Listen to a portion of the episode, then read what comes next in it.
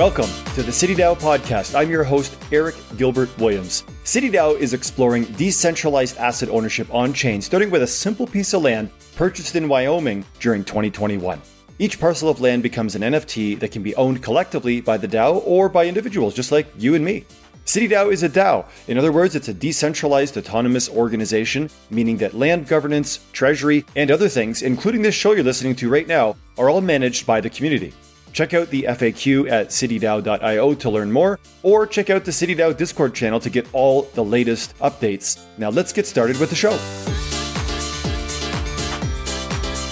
Welcome back, everyone, to the CityDAO podcast. We're well into the double digit realm of total episodes launched, and today we're here with yet another episode of the CityDAO Citizens series, which is, just like it sounds, all about CityDAO citizens. This is where we get to know a little bit more about each other and to talk about really cool DAO stuff. So today we have Fuller Filiblaster with us, one of the recently elected City DAO Council members, a very active community member who's now essentially filled his role in the community council. So we'll be able to, you know, talk a little bit about how that went and, and get some perspectives.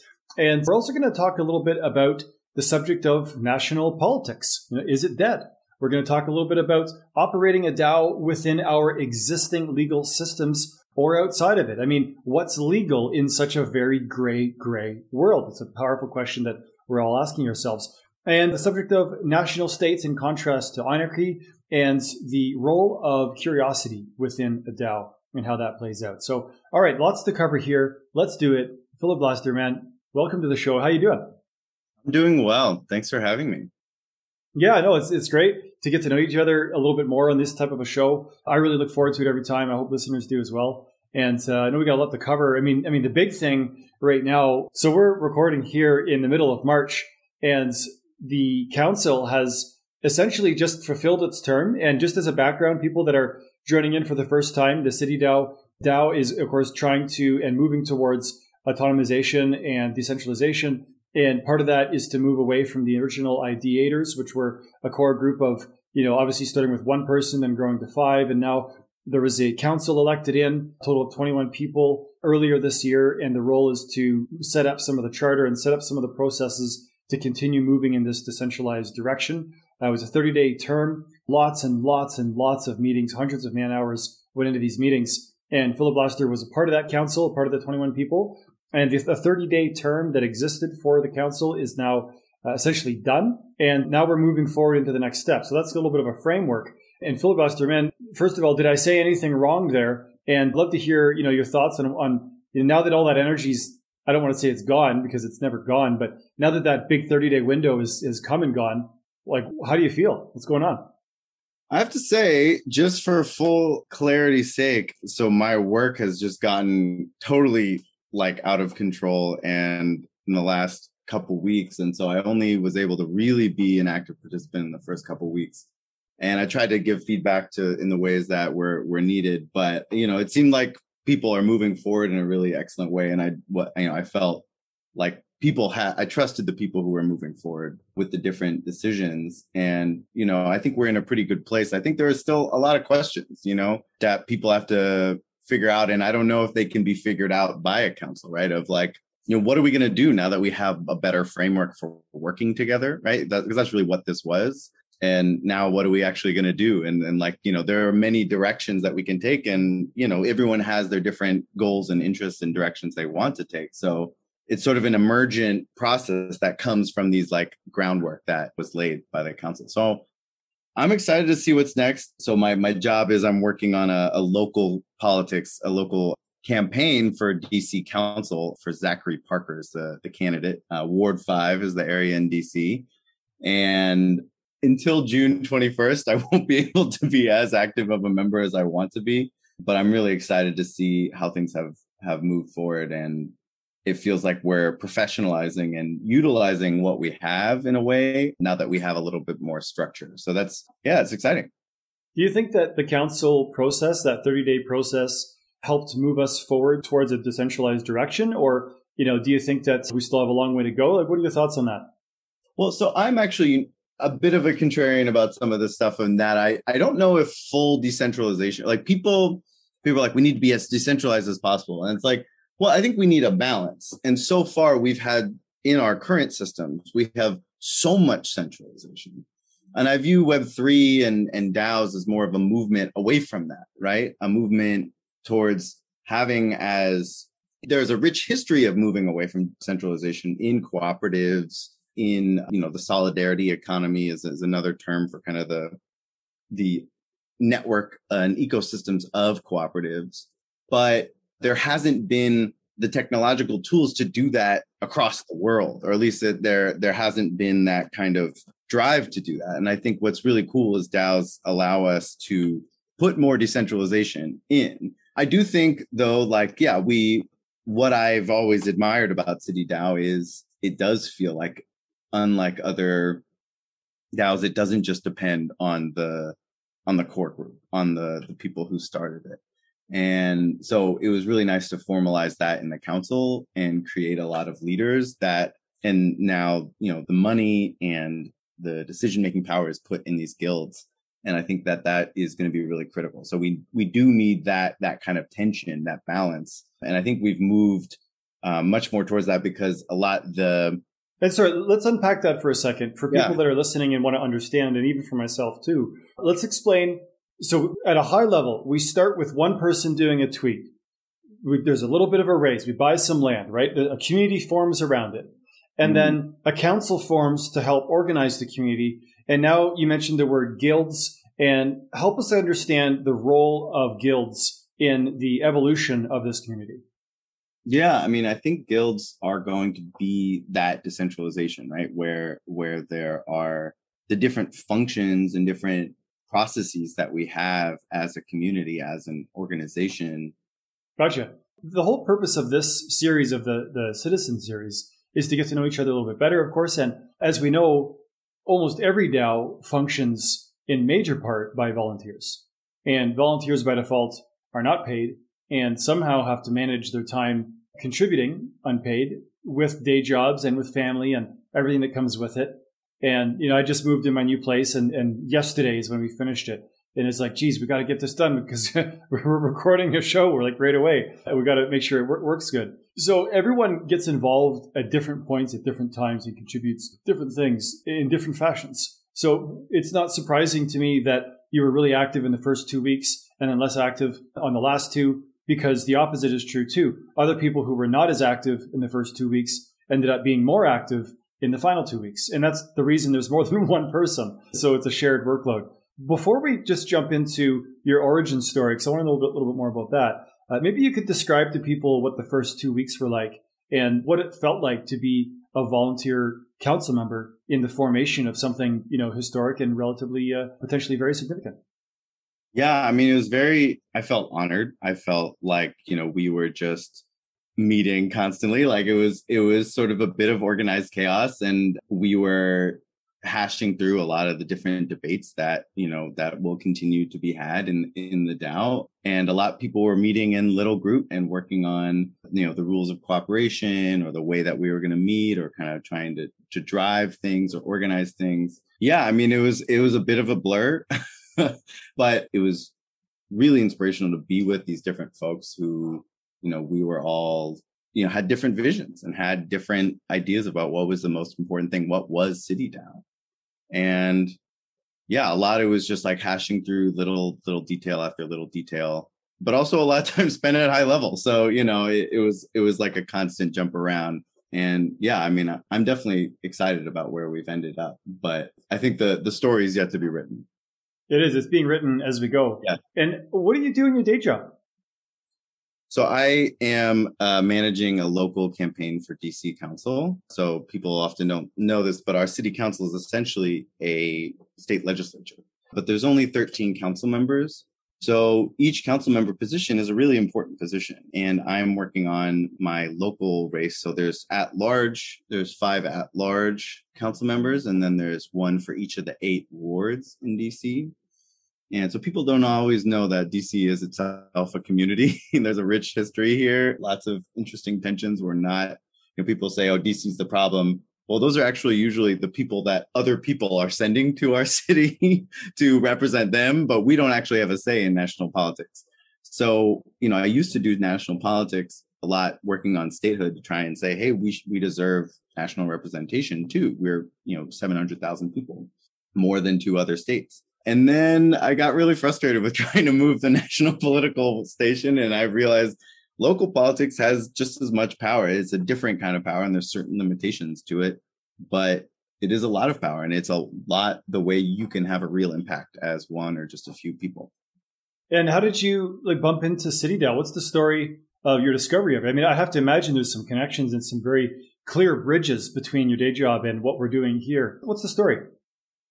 Yeah, I mean, less so than it was sort of, you know, I'm obsessed with with Web3 on, on the side. And it's always been something that's fascinating to me, especially DAOs and the idea of cooperatives, which I believe is sort of one of the, the key things we talk about in the in Zachary's campaign is you know we need to give more ownership not to individual businesses but to community business to community well you know community owned community run businesses that don't build wealth for one owner but build wealth for the community. So that's a lot where my politics lies and so i that's why i love DAOs in general. And i've also just especially since the pandemic but even beforehand also when you're stuck in cities you long for land and you long for space and fresh air and fresh water uh, and growing food and being that connection to the land. And i also just feel in general that land and food and water resource like those kind of basic needs water resources are going to be what's valuable in the long run. And there are so many scams and so much bullshit in web3 that you know it's hard to to know what to believe in. And this seemed like one of the few projects that had something real that it was oriented around. And that felt really intriguing if not totally figured out but you know i found that intriguing interesting and compelling and valuable are you a part of any other DAOs right now? Not really. Yeah mostly been doing local organizing uh, wanting to kind of create maybe not necessarily a dao but a cooperative that can use some of the principles and things I'm learning from organizing on the web for local, for DC, for a local community, which I think DAOs also sometimes ignore is the power is the importance of local too and being connected to it. And I and again, this is another reason I found City DAO compelling is there were meetups, there were people actually thinking about the connection between technology and placelessness with place and actual real space that can that's where the change happens often is is when we can get together around space like technology is just a tool for facilitating whatever we want to do in real life what do you think about the connection between what you experience in your day job working in the political realm and for example the voting process that happened here at city uh, or even the vision of building a city on the ethereum blockchain? Like like do you see that as a a short-term tangible initiative. Like, for example, Republic of the Marshall Islands at a federal level just recognized the DAO countrywide. Obviously, it's a very tiny, tiny country, but it did happen just like Wyoming did. And then, you know, El Salvador's embraced Bitcoin. There's going to be a physical city someday in the real world. Either City DAO is going to create one that tries to function as a city or an existing city is going to start incorporating DAO principles and DAO voting systems into their structure. And I don't know if this is a short term or a long term thing. Like, what do you think? Do you think that we're going to see DAO governance in a real physical city in the United States in the short term or the long term or ever at all? It's a good question. I think if anything, it would be in the long term. I think in the short term, we can start to let a city, decentralized city, emerge, right? Where it's piece by piece, the pieces get plugged into a bigger framework. And that's honestly, at least what I find inspirational and interesting, or as a viable, both short and long term path for for City DAO.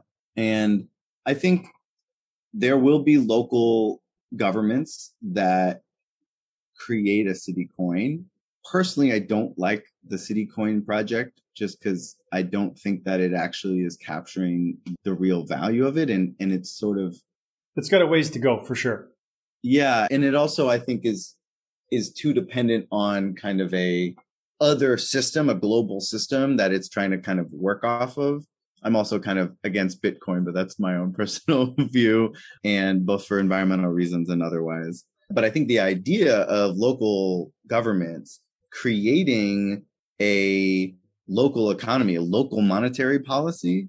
And ideally, they do it in a way that incorporates DAO principles and meaningful engagement, uh, participatory budgeting, those kinds of things where people are actually having a say in the future of it instead of it just kind of happening to them. Oh, now there's this new DC coin, right? That that doesn't sound uh, very appealing. But I think that it could be designed in such a way, and not all of them will be, but it could be designed in such a way as to give real power back to the people, to get to provide a universal basic income or guaranteed income, to fund uh, and incentivize certain complex dynamics in how city governments operate and function and plan, and to generate more revenue, but not in a like, oh, we're making more money, but in a like, oh, we're actually creating our own economy and acknowledging this economy that exists and and sort of creating a tool set so that that can be more empowered and so that people can benefit more directly from it. Because uh, dc like so many other cities is very in, unequal and inequitable so the money you know when a city like dc is doing so well it doesn't mean everybody's doing well. It means that the power is going into the hands of a few. So i'm interested in yeah in a decentralized city and i'm also interested in decentralizing power and economic power within a city. And I think there are ways that local governments are also just communities of people, uh, mutual aid groups, and you know other political organizing groups to be able to create those systems that decentralized economic power in their city. And, this is a segue into one of the subjects that I announced at the beginning of the show. We're going to talk about the subject of national politics and is it dead? And I know that you have some very specific pointed thoughts on the subject. And maybe let's start by framing it. What are we talking about here? Are we talking about flaws in the existing political system, or are we talking about the introduction of a new way of governance that is going to eventually take over in an amount of time? Help us frame that that subject here. Well, I mean, I don't there's a lot of like people like what's going to happen definitely or like take over. I don't know. I think it's just there's going to be lots of different things happening. Like I think we've grown up in this time of like single narratives and linear linear time and i feel like we're gonna we're entering very chaotic times right where like and this is partly daos and web3 are part of this but not the whole story of trust is breaking down right institutions are breaking down or at least are have shown themselves to be based on little more than belief and trust and now that the trust isn't there new things will emerge and old things will transform or change or in both good and bad ways. There, there's an interesting chart I saw on this subject, and it was it was a, a public vote in the United States of trust in their government. It was a, a survey done at a national level, and there was a and this is done annually apparently. And the chart going back from pre Vietnam War was somewhere hovering in the 80% of people were generally trusting of their government. And after the Vietnam War, and whether that's because of Vietnam or Watergate or other things, and probably a, a, whole skew, maybe a mix of things, the current trust was somewhere in the 20 to 30%. And it was a very sharp drop. There was this, you know, 80% hovering and then this significant space of time and boom, right down to this 20 to 30% and been hovering roughly down there ever since. That's earlier than I thought it would have been. I thought it would have like rebounded a little and then, and then come back down, but I, it makes sense. I'm going to try and get the chart for the show notes here uh, just to make sure that I'm not you know, speaking out of my butthole and actually talking about real things. But that's how I saw it and interpreted it last time. So I'm going to find out and, and put that on the show notes for everyone to consider because this is the subject, right? When trust goes down, this is basic supply and demand.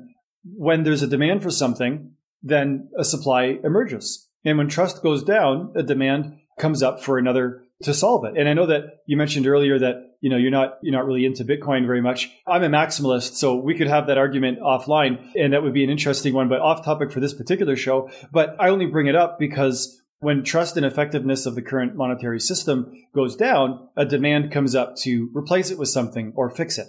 And if the trust wasn't so low for our current system of economics and, and, the fiat currency, then probably maybe the demand to create something like Bitcoin never would have existed. And maybe we wouldn't even be here today with talking about all this other Web3 stuff. So it's directly connected to, to what you're saying.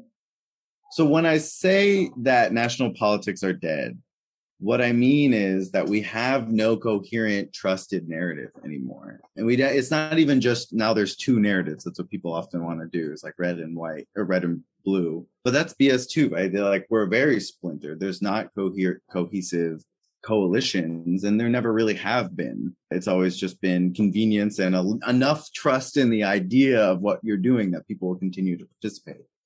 And you know, I think I also, and this might piss off some people, but, you know, I think what the choice in national politics is between people who don't believe in voting, Republicans, or don't believe that everyone should vote, and people who are incompetent at providing a real cohesive alternative uh, in Democrats. And this is at a national level, obviously. And so I, I think that we needed to at least get some sort of voting reform so that there can continue to be changes in a way where people actually get a say in moving forward right? And i think there's been so many honestly republican led things to you know supposedly for integrity and i understand the need for integrity but it's pretty bad faith. And it hurts me to dismiss a national party but that's what they've done. For me that's what they've done to our politics is is that. And so you know that the democrats failed to get like a voting reform thing you know it just sort of feels like we're going to increase we have so much so much structural parts of our national politics are about preserving the rights of the minority that we've now let a minority run everything. And we've missed our shot. And again, I'm not like some like the Democrats are the saviors, but like I did think they needed to at least pass a voting rights thing. And that we've essentially failed at that does make me feel like, well, I can't keep put investing effort in national politics because it just feels like local's the only way that we can rebuild that level of trust, can rebuild this like actual participation translating to change, although there's problems with that too. But it feels at least more changeable than the national politics, which feels so hopeless at this point, at least for me. You know, people that are listening, whether you're a Republican or Democrat or something else, there's going to be obviously debates and perspectives that are endless and ceaseless. But I think it's fairly accurate to say that we all generally agree there's probably more more problems than solutions as of today, right now in uh, in national politics. One of the things I'm wondering about in your opinion, Filiblaster, would you think that there's a correlation between the birth of CityDAO and the challenges that we're seeing at the national level of politics? In other words, if trust was high and if efficiency was high and if we had a, a you know well functioning smooth government, would there be a need at all for a CityDAO and an exploration of decentralized ownership of land on chain and decentralized governance of a city? I think there would be less interest in coming up with new governance structures and new economic sources of power. 100%. I will push back on one thing you said, which you said, like, I don't actually think the system is inefficient, although there are certainly inefficiencies. I feel like it's too focused on efficiency instead of on health, instead of on like us being actually happy. And I, I think that we focus so much on efficiency that we don't actually get any that much more efficient. We focus on, we get better at improving the metrics that we've created to measure efficiency. But I think that often that doesn't actually mean that we're more efficient as a community or as a government. So yeah, so I wanted to push back on that just because I, I think it's it's mostly about trust. It's mostly about people don't feel, and rightly so often, that participation with government, whether that's voting, whether that's advocating, whether that's talking with your representative, sending letters, making calls, not, you know, whatever, people don't feel like that the effort they put in there actually changes anything. And in a lot of instances, especially on the national level, they're right.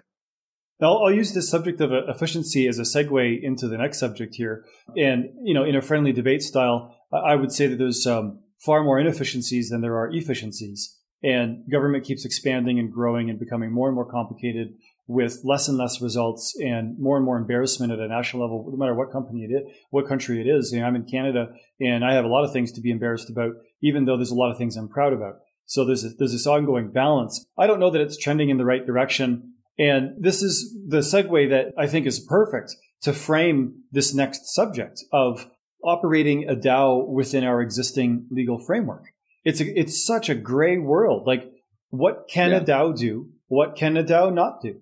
How is a DAO to go about doing or not doing that specific thing that we don't even know if we're allowed to do or not allowed to do? What should a DAO do? And should we operate within the system or should we try and build our own? And should we rely on what we can and can't do, maybe or maybe not, possibly unsure today? Because is it going to change tomorrow? Whatever it is that we don't know today, is it going to be something we don't know further tomorrow or is reversal tomorrow? And so how much effort should we put into operating within the current completely gray framework of, of a DAO versus how much should we focus on doing what we really believe would be the right thing, whether or not there's a black and white text in a binary sense that says yes or no. Because a lot of times regulations and rules are built upon case, case law and case study. And case law, case study comes from people, from pioneers doing something that hasn't been done before in order for it to be studied and then to have regulation drafted afterwards. And we're in the pre phase, right? We're in the before the regulation phase. I mean, look at the, the Wyoming state law around Bill 38 for recognizing a DAO. It's a very short piece of document and it does not really say much at all whatsoever. So maybe I'll, I'll pass the, the speaking horn to you here on the subject of what do we do in this gray world as a DAO? And should we try or, or to what degree? Yeah, I've gone back and forth about it. I don't know because no matter how much the system, current system feels bankrupt, and this is what I'm talking about, like, I don't think that necessarily a DAO or decentralized governance will take over or supplant our traditional legal governmental framework. So I'm always a big fan of how do we operate in the cracks and widen the cracks as we're in those cracks, right? And kind of make room for more, make room for, yeah, more decentralized ownership, new ways to interact and organize and get our needs met. And yeah, new ways to think about community and think about how things change. So I'm very much I've become I was I've been convinced on a couple people I've I've listened to of just how we kind of at this point do need to operate within a legal framework. And you know, you hear this in a lot of the debates that the council and and the the, the first kind of what to do with the parcel zero uh, NFT drop about you know what people have joined this thing, right? It's sort of that's what's interesting about DAOs is you can create people can buy in on an idea before it exists in a way that is is harder with a traditional structure. But there are so we're still in a legal framework there still is legal liability and there still are you know taxes to be paid.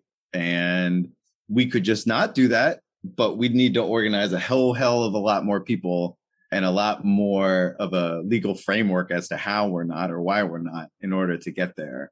So in the meantime i think there are a lot of interesting ideas. I'm not a legal or real estate expert, but I have been convinced by a couple of the different conversations that have been had that we we need some sort of separation of legal liability at this point.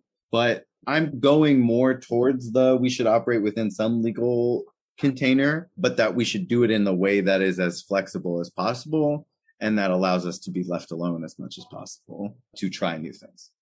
And i agree with that. And then of course practicing and implementing a good idea is a different story than conceptualizing it and the challenge I think that City DAO and other DAOs are, are all facing is, you know, again, how do we and how do we not? If there is no rule book, then do we even know what we're doing is acting or behaving within a legal framework? Or is it maybe not? You know, and the biggest example that, that always crosses my mind is uh, when people in a communist regime fill in the blank wherever that happens to be. I'll just say China for now because we know that, you know, there are people from China that own They're not rights. communists though. They're like they're so, they're communist capitalists. I don't think you can have both. It's kind of like baking soda and vinegar. You have one or the other here uh, of an explosion I or not. Disagree. I'll, I disagree on that. I think the whole political spectrum and economic spectrum, I think, is is a fiction made up by by political scientists. But people are complex. Systems are complex. They're authoritarian, communist, but they're also free market in that they are operating in the global free market, even though their local free market is not so free.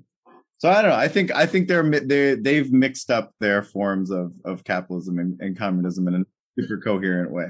I'll agree with you that it's not binary; that there is a spectrum. And what I'm saying is that on the spectrum, if the spectrum is a scale of complete authoritarian dictatorship versus 100% free capitalistic market, what I'm saying is that China falls more towards the communist authoritarian side of the spectrum than other countries would. And I think that's generally there's, easy to say. There's libertarian communism.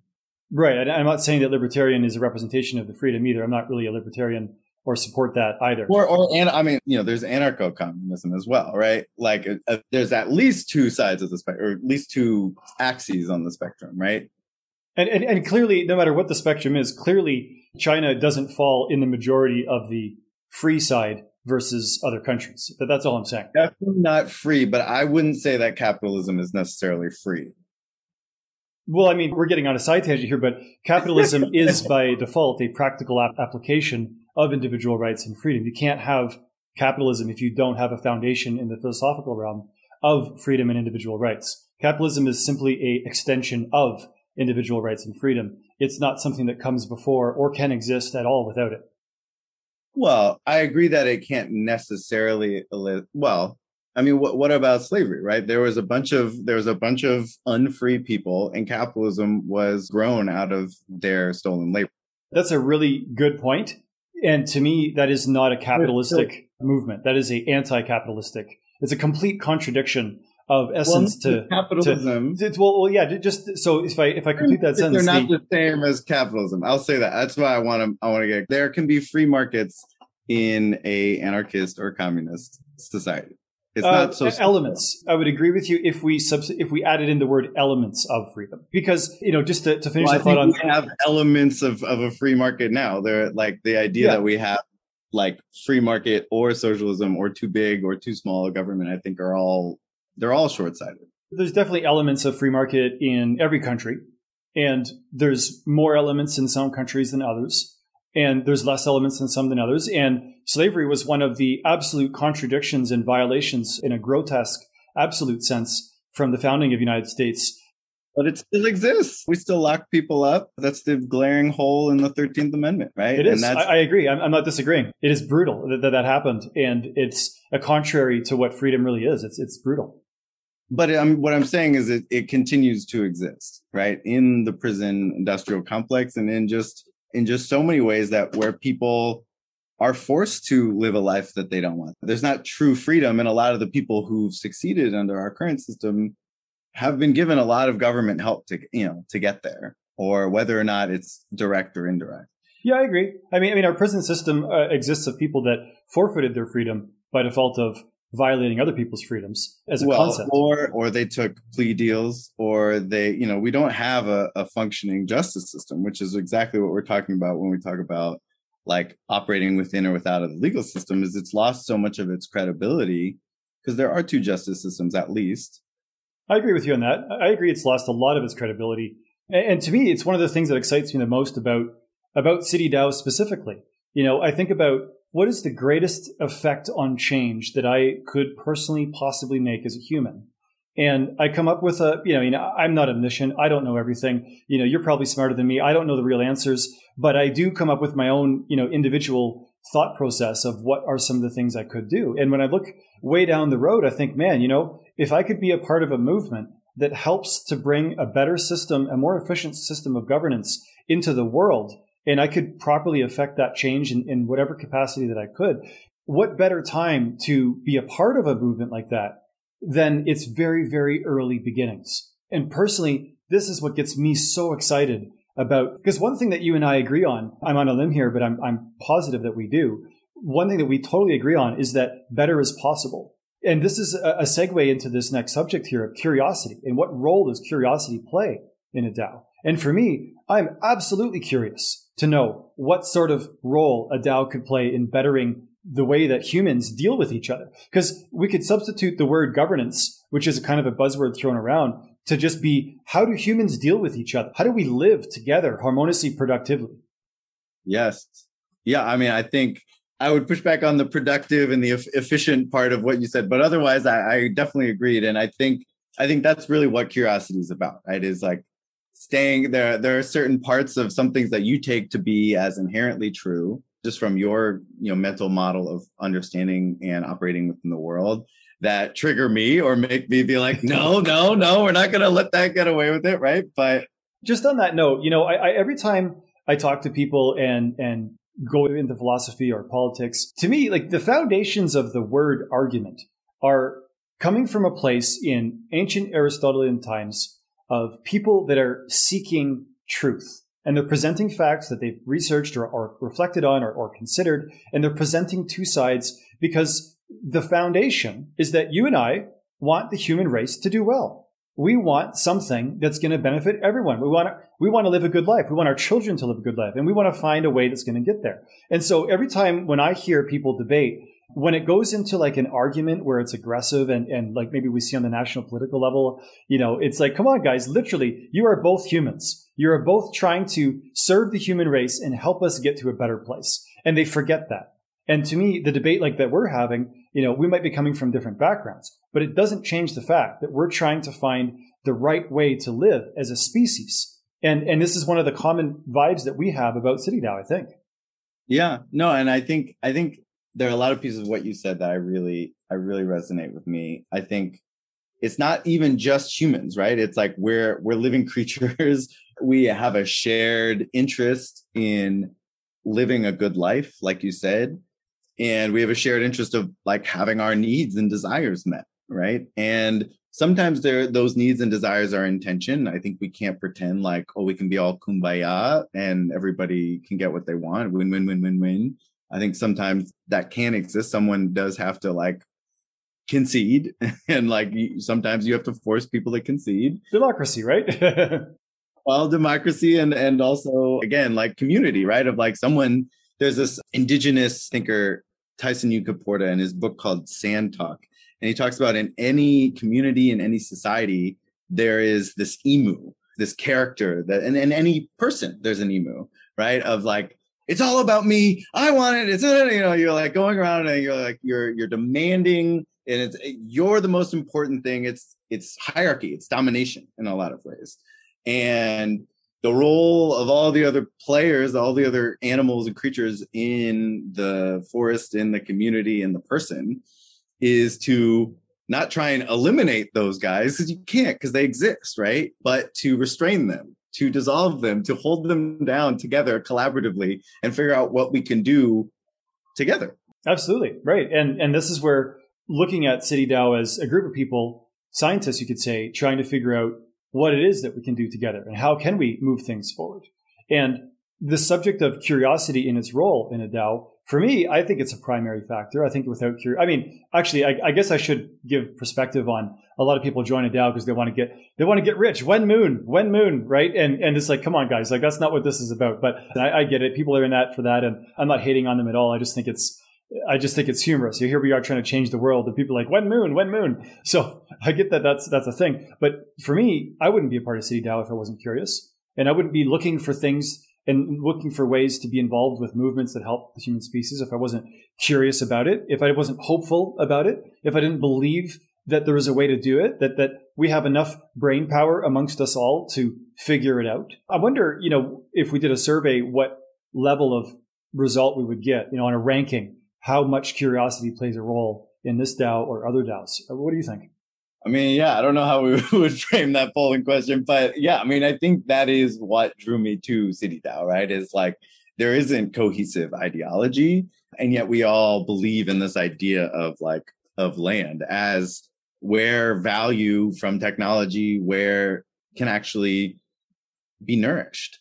And I think that yeah, there's a lot of openness and curiosity, and yeah, I mean, I think when to go back to the when moon idea of like people demanding quick bucks, it's like that's not actually what a moon is to me, right? A moon would be us being a force, us being, you know, you know, wherever you go, you can find a place to stay. And City DAO, that City DAO has little slivers in the cracks of of every major city, and you can find it. And whether that's some of it is housing, some of it is third places, restaurants, parks, apartment buildings, art m- museums, farms, and that all of those are all part of City DAO.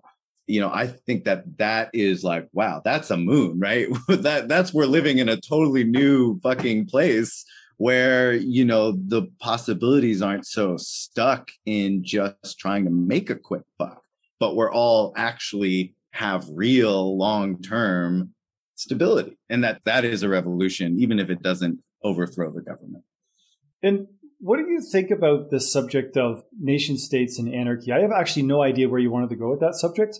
So I'm just kind of curious where, again, on that subject of curiosity, what were you leaning towards when you brought that up in the bullet points here when you pinged me on Discord? Yeah, I think, well, one, I, I, anarchy, anarchism, I think I'm even torn about all those terms. I don't think that the opposite of a nation state is anarchy. Uh, and anarchism is just that idea of, you know, how do we operate and get things done together, not depending on the state and knowing that that's the real level of stability, right? That is the real vision of, you know, it's not chaos, it's community.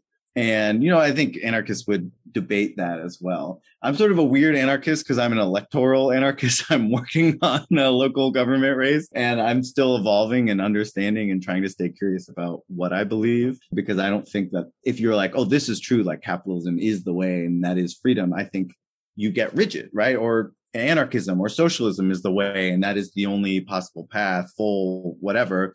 You get rigid, you get stuck in the label and you don't get to kind of stay with what's possible right? And that's there's another I forget uh oh man.